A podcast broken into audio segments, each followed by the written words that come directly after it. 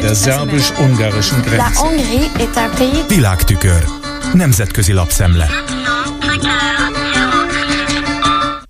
Köszöntöm a hallgatókat! Elérte a globális média inger küszöbét a budapesti lengyel nagykövet arra adott élesen bíráló hangnemű reagálása, hogy Böröndi Gábor magyar vezérkari főnök azt állította, tárgyalásokkal meg lehetett volna előzni az által a lokális konfliktusnak minősített német-lengyel szembenállás második világháborúvá történt kiterjedését. A Bloomberg amerikai hírügynökség a magyar katonai vezető szavait úgy értelmezi, hogy azok Orbán Viktort voltak hivatottak alátámasztani, amikor a magyar miniszterelnök Ukrajna ügyében szorgalmazza a béketárgyalásokat. A lengyel nagykövet elfogadhatatlan történelmi ferdítésnek nevezte Böröndi állítását. A Bloomberg szerint ezzel nyilvánosságra került a korábbi Európai Uniós szövetségesek közötti eddig csak szivárgó feszültség.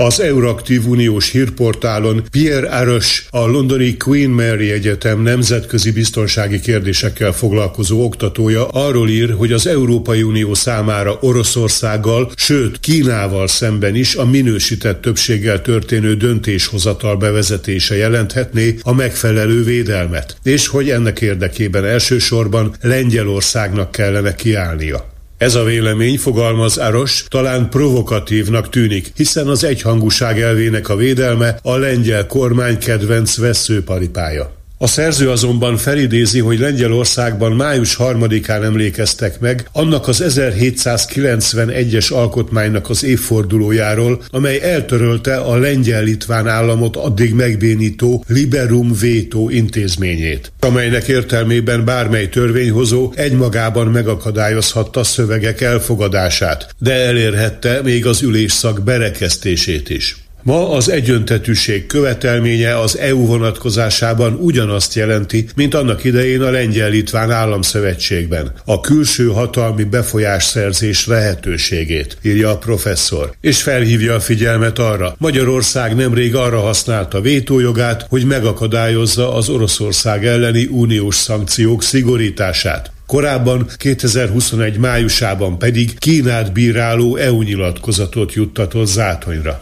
Az Euraktív vendégszerzője szerint az Ukrajna elleni orosz agresszió új vonzásközponttá teszi Európában Lengyelországot, és Varsónak nem az elszigetelt kisebbséghez tartozóként kellene önmagára tekintenie, ha már egyszer a jövő többségének is lehet a vezetője. A későbbi EU bővítések is abba az irányba mutatnak az Euraktív szerint, hogy az egyöntetűség elvét fel kell váltania a minősített többség elvének. Egy lengyel-ukrán összefogás Németország súlyának megfelelő lakosságszámot jelentene, és Lengyelország így az egyik legnagyobb nyertese lehetne annak, ha a külpolitikában bevezetnék a minősített többséggel történő döntéshozatalt.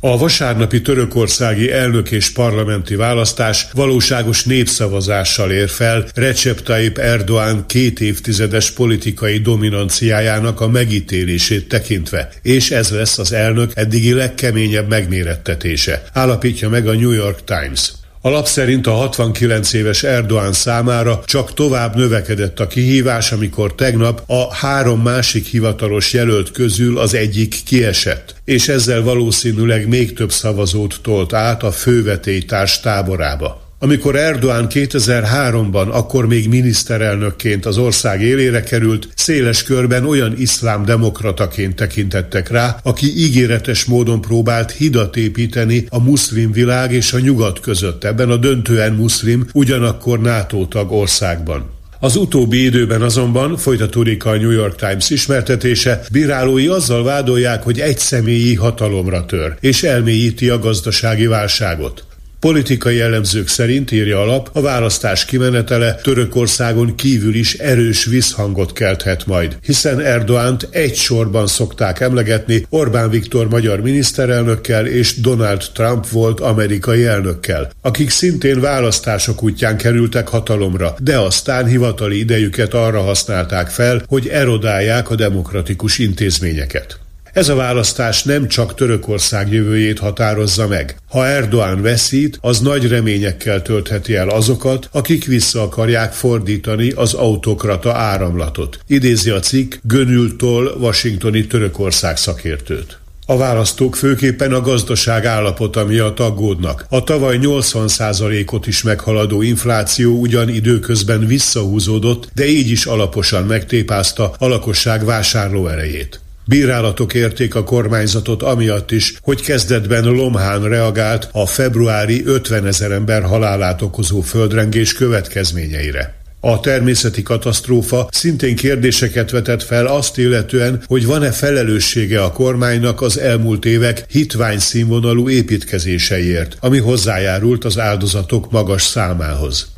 Erdoğan fővetétársa a 74 éves Kemal Daroglu volt köztisztviselő, aki több egységbe tömörült ellenzéki erő közös elnökjelöltje, és a demokrácia újraélesztését, a központi bank és más állami intézmények függetlenségének a helyreállítását ígéri, valamint a nyugattal való viszony javításának szándékával kampányol. A legutóbbi közvéleménykutatási felmérések Daroglu csekély előnyét mutatták. Ez volt ma a Nemzetközi Média Szemle Kárpáti Jánostól. Köszönöm a figyelmüket.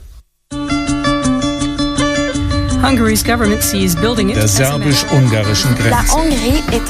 Nemzetközi lapszemlét hallottak.